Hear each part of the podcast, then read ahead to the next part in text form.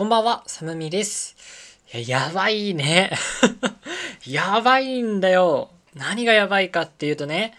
あの、月曜日のオールナイトニッポンを拝聴しているんですけども、月曜日のオールナイトニッポンのパーソナリティはアドさんなんですね。今年の4月から担当になったっていうところで、あの、毎週聞いているんだけど、で、当初からね、その、アドさんすごく強いなと思ったの。あの、なんで強いかっていうとね、こう、アドさんは割と自分が、なんだ、自分のことを陰キャって言ったり、こう、周りの人と違って、もう自分は本当に陰キャでぼっちであるっていうことをエピソードの中でたくさんお話しされているんだよね。で、共感できる部分はすごくあるんだけど、あの、共感できるを超えても、なんだ、完全に私のコンセプトに 食ってきているのよ。やばいのよ。でさ、あのー、コンセプトというか扱うテーマが同じだったらさ、どう考えてもアドさんの方がもう格が違うじゃない。うん。だって、世界の歌姫だからさ、世界の歌姫を相手に同じ土俵で戦うなんてとても無理でしょあ例えば、なんだ？例えるならあれだよね。ヒマナッツとアルセウスですよ。ごめんね、ごめんね、わかんない人。あの、ポケモンって、あの、能力値があってね、例えば、攻撃とか、あの、素早さとか HP とか、そういう強さの、あの、ステータスの種類がいくつかあるんだけど、あの、ヒマナッツはどのステータスも全く同じぐらい弱いのよ。あの、正八角形じゃないか。正六角形なんだけど、そのグラフはめっちゃちっちゃい。で、アルセウスはもう伝説幻のポケモンでね。で、全部のステータスがもうめちゃくちゃ高い。もう同じ数値でめちゃくちゃ高いの。だから、大きな正六角形のグラフの能力なのね。で、だから、私がヒマナッツで、アドさんが、アルセウスなんだよ。ね？ヒマナッツアルセウス倒せ、倒せないでしょ。やばいんだよ。そう、だから、このラジオを始めた当初は、私が、えー、なんだ、年が同じで、ラジオの始めた時期も同じという理由で、えー、水曜日のオールナイトニッポンの乃木坂46のオールナイトニッポンっていう番組と、そのパーソナリティである乃木坂メンバーの久保しおりさんという方をライバルにして頑張っていきたいと言ったんですけども、まあもう、それよりも、アドさんの方がよほどライバル視しないといけなくなってきちゃったんだよね。どうにかしないとなとは思っているんだけど、また楽しみにしていてください。そう、アドさんがライバルでね、どう、この番組どうしようってすごく思って、でも、なんだろう、ライバルは確かに Ado さんとか久保さんなんだけど、私が本当に倒さなきゃいけない相手は、あの、大人ですよね。権力とか、なんだ経歴とか権力にあぐらをかいて、上からものを言ってくる、そういう大人どもですよ。そういう大人どもを倒すラジオ。これは忘れちゃいけないなと思ってます。それでは始めていきましょう。お一人様のアラビアンナイト。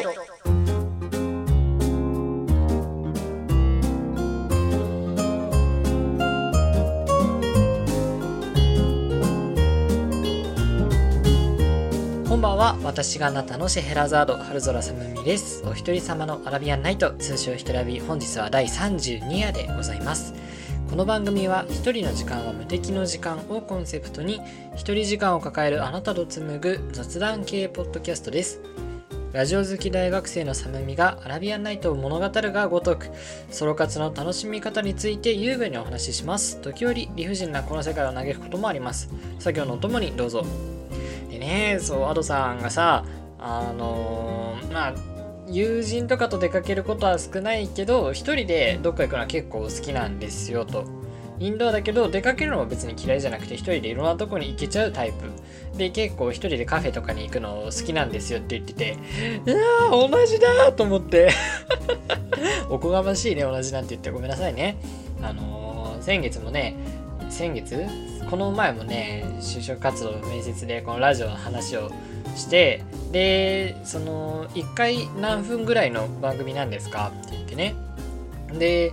あの明確に何分って決めてるわけじゃないんですけど編集とかしたらいつも20分から30分の間ぐらいに落ち着いてますって言ったらであの週3回ぐらいの頻度でやってますって言ったらえ一人でそんな20分30分も喋るの？1週間に何回もやってんの？すごいねって。そのすごいに絶対褒めてないよね。私もそれぐらいわかりますよね。絶賛人間不信期間なので。ね本当に頑張っていかないとっていうことで、でも肩の力を入れすぎると肩こりになるのでね、肩こり本当に治んないんですよね。いいマッサージ屋さんがあったら教えてほしいです。で、えっと、そう、今日は、フクロウカフェに行ったお話がしたいなと思って。うん。あの、このラジオのね、だいぶ最初だね、最初の方に、一人でメイド喫茶に行ったお話と、あと楽器を買ったお話もしたかな、まあ、その辺のお話をしたと思うんだけど同じ日に実はフクロウカフェに行ってたんだよね。これはちゃんと予約を取ってあのその日の割とメインまあどれもメインか。その日の行きたいスポットとしてちゃんと決めてたところで去年の秋ぐらいかな。去年の秋ぐらいに行ったんですよ、まあ、きっかけはインスタとかでフクロウカフェのあの画像とか紹介みたいなのが流れてきてや確かにいいなと思って動物に触れるなんてことをもうこの人生でほとんどしてこなかったしで私大学の中に結構カモかな？カモかカルガモかわかんないんだけどカモが結構いてね。でそいつらを見るのが割と好きだったから鳥と触れ合って見るのも面白いんじゃないかなというふうに思いましてで袋カフェに行ってみたんですよね。うん。で、まあ、予約して予約の時間よりちょっと早く着くじゃないですか。で結構ねお客さんの層がもう限定的っていうか1人で来てるのは もう私だけでさ。他の人はみんなね外国人の方か日本人のカップルみたいな人らしかいなかったですね。その2つの客層でしたね。そこに外国人の方にも人気あるんだね、フクロウカフェね。なんかカップルで行くのはちょっとわかるんですよ。こう、2人でそういうあんまり普段しないような体験をしに行くみたいな。でも外国人の方も結構フクロウカフェこう見つけて、あのー、たくさん来るんだなと思って。うん、割と、ああ、でもまあそうか、日本の中だと、うん、結構有名なんですかね。有名なのかもしれないですね。うん、で、まあ、そういうわけで私もさお店に入る前にこう店内の説明とかね中にいるフクロウの紹介のあのファイルを読んだりしててあこんなのいるのねと思って楽しみと思ってたんですよ。であのお店の中自体はねどれぐらいかな。まあちっちゃいカフェぐらいのねスペース広さでした。であのそのに入っていくんですけどもうね入った入ったらもういろんなところにフクロウがいるんですよ。といってもこう自由にね放し飼いされてるわけじゃなくってこう泊まり木のところに止めてあってでこう上にいたり下にいたりしてさですごい見てくるんだよね いろんなフクロウがずっと見てくんの。であの奥の方に案内されてこう席に座ってくださいって案内された席に座ってねでテーブル席でさ、あのー、私の向かいにさカップルが隣ど隣り合って座っててさで向かい 向かい合いになるからすごい気まずかったんだよね。すごい気まずかったから私は自分の背中側のすごく上にいるあの天井すれすれにいるフクロウをじーっと見てました。フクロウも私のことをじーっと見てたんで、まあ、どっちの方がいいか、あのー、根気が強いかなと思って。でもまああれだよね。本当に未知との交流っていうかさフクロウって夜行性だよね。夜行性のがきっと多いと思うからこう人間が普段活動している昼とは逆の時間に活動しているわけだからあのこういうフクロウカフェみたいなのがなかったらもう相入れることのない関係じゃないですか。出会うことのない交わることのない矢印でしょ。しかもあの我々人間っていうのとフクロウっていうのはそれぞれ食物連鎖の頂点じゃない。地上のもうあらゆる種族の食物連鎖の頂点とも言っていい人間。そして猛禽類でこう一番のもう森林の覇者ですよ。森林のトップに君臨するフクロウ。これもまた両者交わることのないもう完全に住処の違うあの生物同士ですよね。本当にこう奇跡の会合だなと思って。ここであの目をそらしたら人間代表としてはちょっとねあの格が落ちてしまうというか負けを認めることになるのであの人間代表としてフクロウとずっとこう目を合わせてましたね。で、まあ、そんなことしてたらさ、あの、お店の人がこう説明をしてくれてね。で、いろんなフクロウのことを見てくれていいんだけども、気に入ったフクロウは肩とか腕に乗っけることもできるので教えてくださいと。で、あの、いろんなフクロウをこう、特化引っかえするとフクロウの方もやっぱストレスになっちゃうから、えっ、ー、と、何時間かな ?1 時間かな ?1 時間の間で、まあ、2匹までにしてくださいと。ああ、なるほどねと思って、2匹までだったら、こう、やっぱ、自分の中でこいつだと思った？やつを乗っけるべきだなと思って、ドイツにしようか、結構悩む時間が必要だなと私は思ったんですよね。で、こう、じゃあ、あの、どうぞ自由に袋をご覧になってくださいって言われて、あの、カップルは早々と席を去ってね、あの、いろんな袋を見に行ってさ。で、私ね、一番奥に座ってたの。だから、あの、で、他の人はさ、席を立って、で、その席に近い袋を見に行くからさ、あのなんだ、通路がずっと塞がってるわけよ。だから私通れなくてさ、で、だからまたずっと そいつと目を合わせててね。で、結局私の方がこうずっと目を合わせ続けられたんですよ。あっちの方がそっぽ向いたんで、あ、人類の、人類の勝ちっていうかね、こう人類の、人類に寒みありと思わせることは成功したなと思って。で、まあ、高いから別にそいつと触れ合うことはできなかったんですね。で、低い位置にいる子たちもたくさんいたんで、その子らを、まあ、人の流れに沿ってね、ちょっとずつ見ていこうと思って。でね、やっぱ、袋、全然大きさ違うんだね。ごめんね、そのフクロウの種類みたいなのは全然わかんないから、そのフクロウがどこに、普段どこに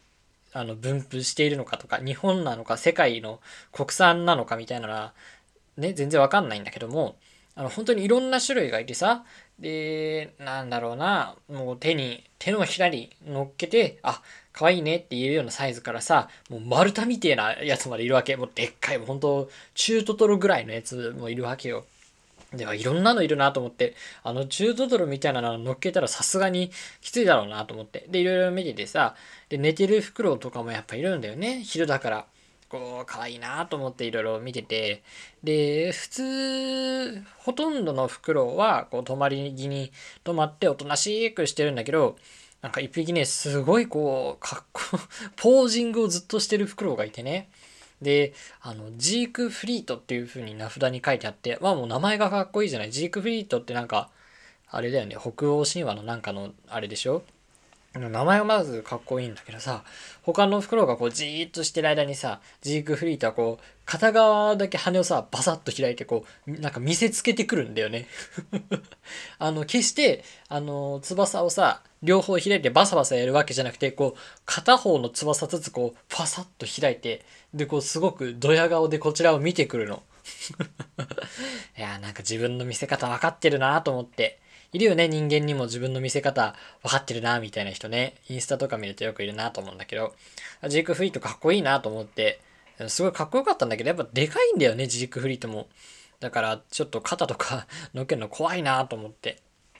で、他のお客さんがさ、続々と自分の相棒を決め出している中、私はちょっと迷ってて、で、いろいろ迷った挙句、一匹の袋が目に留まったんですね。で、その袋は結構ちっちゃめ。すごくね、お店のいた中でも小さい方だと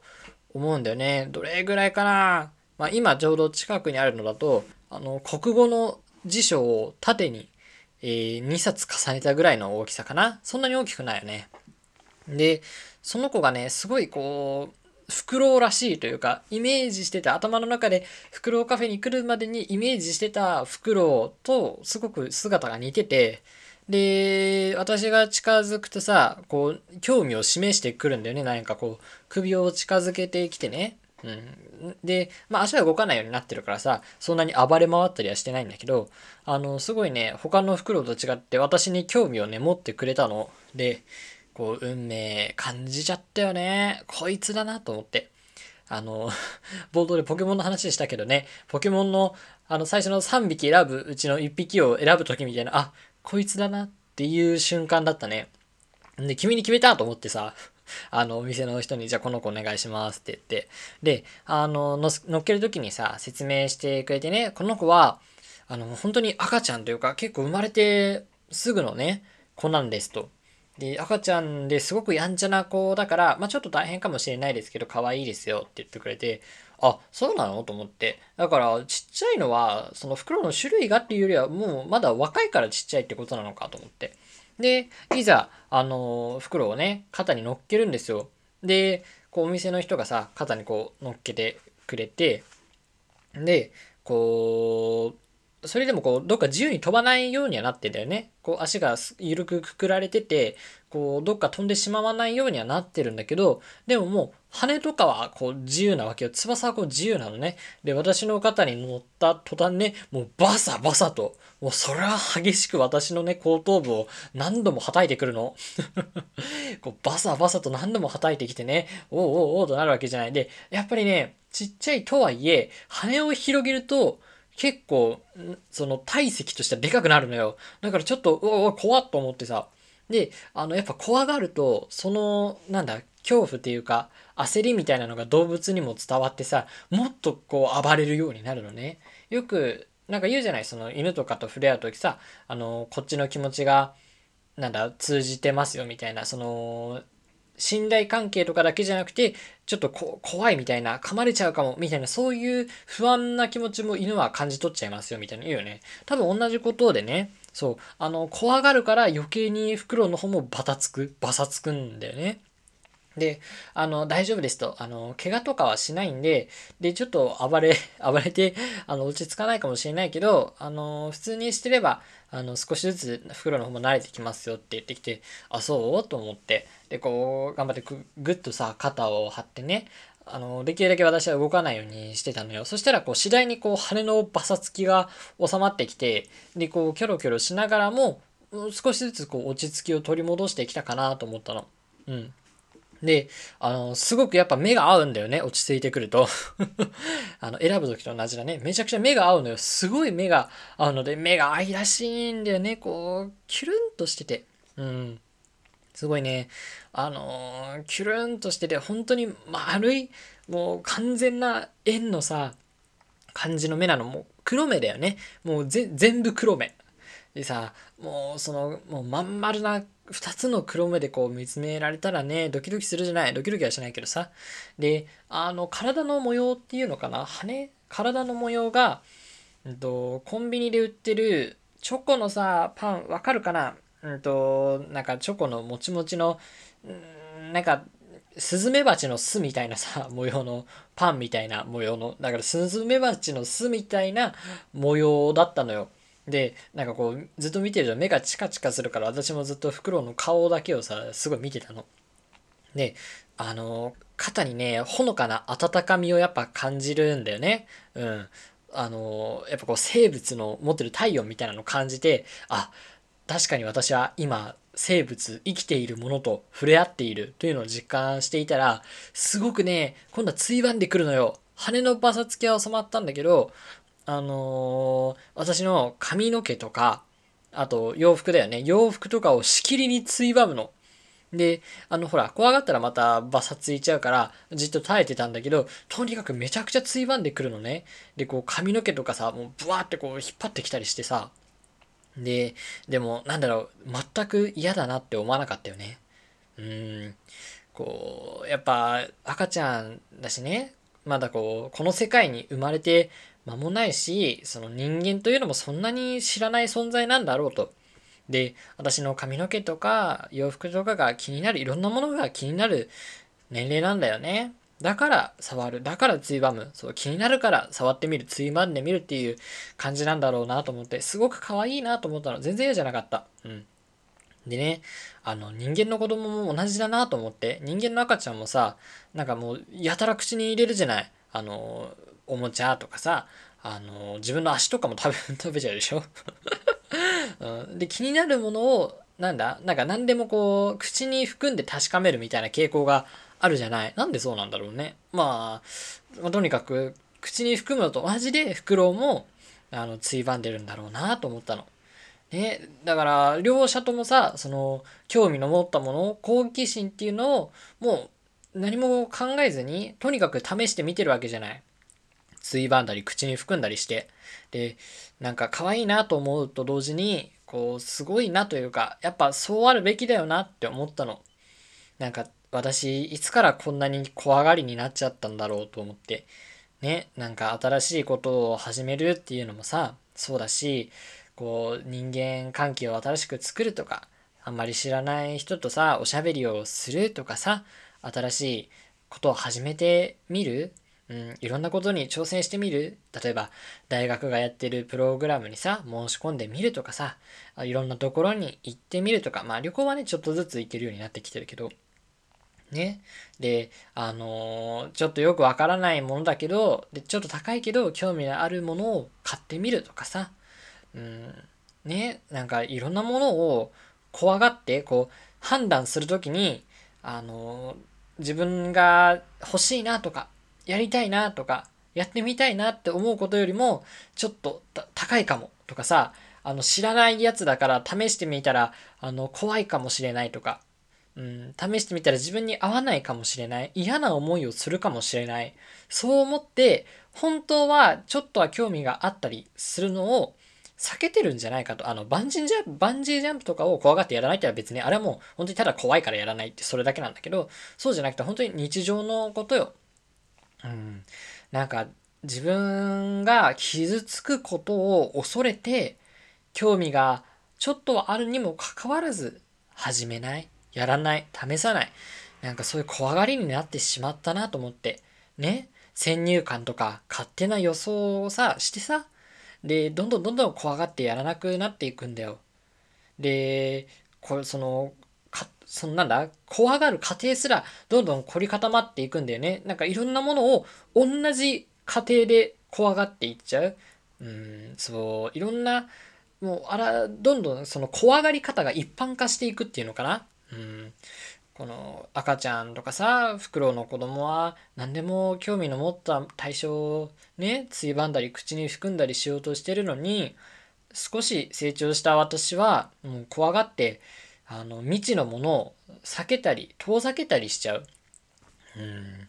でこれが大人になるっていうことなのかなと思ってこう成長するにつれていろんな知識とかを身につけていくじゃない。もう何でもそうだよ。勉強もそうだし、勉強以外のこと全部そう。いろんな知識とか、あと自分の経験とかが溜まっていくわけじゃない。で、そういうのが溜まっていくと、こう、考えることがたくさん増えていくんだよね。予想できることが増えていってしまう。だから、あの、未知のものへの、まあ、いい意味では、なんだ、その事前に危機を察知するみたいな言い方もできると思うんだけど、でも私は多分それ以上に、あの、必要以上に危険を感じて遠ざけたり怖がったりしちゃうんだよね。で、それって、何て言うのかな、すごく現実的になってるっていうことじゃない？うん。現実的なものの見方をする大人？例えば、私のポッドキャストの配信をバカにするような大人、うん、自分の権力や経歴や学歴にあぐらをかいてさ、あの、大したことをしてるわけでもないのにふんぞり返ってる大人、子供や若者がやってることに何でも文句を言うような大人がいるじゃない。私は幼稚園生の頃からそういう大人が本当に嫌いだったのよ。うん。なんかね、その、自分たちが幼いから、小さいからっていうだけで、経験の量が違うからっていうだけで見下してくるような大人が本当に嫌いだったのね。でも、その、もう大学4年生でね、その当時は3年生だったけど、こう社会に出る直前、それこそ成人という、なんだ、年齢的な通過儀礼だけじゃなくて、もう社会的なステップとして社会人になって大人にならなきゃいけないっていう、その時にもう私は本当に自分が嫌いだった大人という存在になりつつあるんだなと。というかもうほとんどなりかけちゃってるんだなっていうことに気づいたのよ。なんかね、すごく悲しくなった。そうなんだよね。あんなにも嫌っていた、あの、忌避していた存在に自分自身がなりかけているのかということに気づいて、すごくね、なんていうか、それすらまた怖くなったよね。うん。で、なんか、その今、肩に乗っかってるフクロウの赤ちゃんには、そういうことを感じず、こんな風にずっと純粋に生きててほしいなと思った、こう気になったものは何でもついばんでみるみたいな。でさ、一応最低限の危険は除かれてるわけじゃない。袋カフェにいる以上、何かこう、怪我をすることとか、なんか事故に巻き込まれることはきっとないだろうし、こう人間がさ、肩とか腕についばんだらちょっと良くなさそうなアクセサリーとかさ、つけてたら多分お店の人が、あ、それは外して参加してくださいねみたいに言ってくれるわけじゃない。最低限の危険はもう排除されてるわけでしょその状況なんだから、もう何も怖がることなく、今私にやってるように今後もいろんな人の髪の毛や肩をどんどんついばんで、こうなんだろう先入観とかそういうとらわれなしで純粋にいろんなことを感じてってほしいなとこのままずっと純粋に生きていてほしいなって強く感じたんだよね。うん。で、これが不正なのかなと思って そう、初めてなんかね、自分の中にある不正みたいなものの芽生えを感じたんだよね。で、これは完全に私の解釈だから、その辞書の意味とか、一般的な意味とかは、一回排除して聞いていただきたいんだけど、こう、母性っていうのは割と、守ってあげたいみたいな感じじゃないですか。で、その一方で不正っていうのは、その対象に対して、あの、成長してほしいというか、こう、なんだ、こういう風に、こう、大きくなっててほしいな、みたいな、そういうことなのかなって思うんですよ。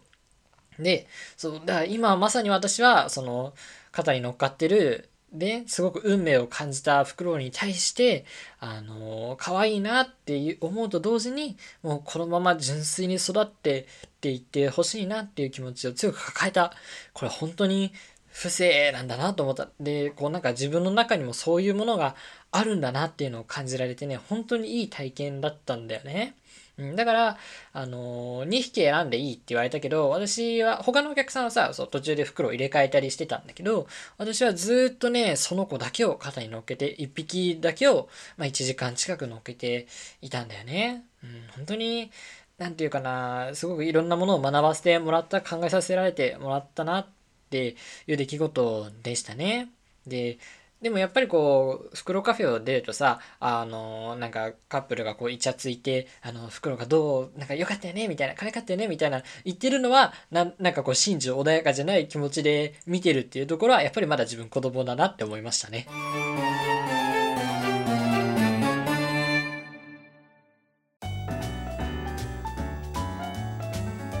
フクロウの鳴き声を聞いていたら日が暮れていました。お一人様のアラビアンナイト。なるほどね。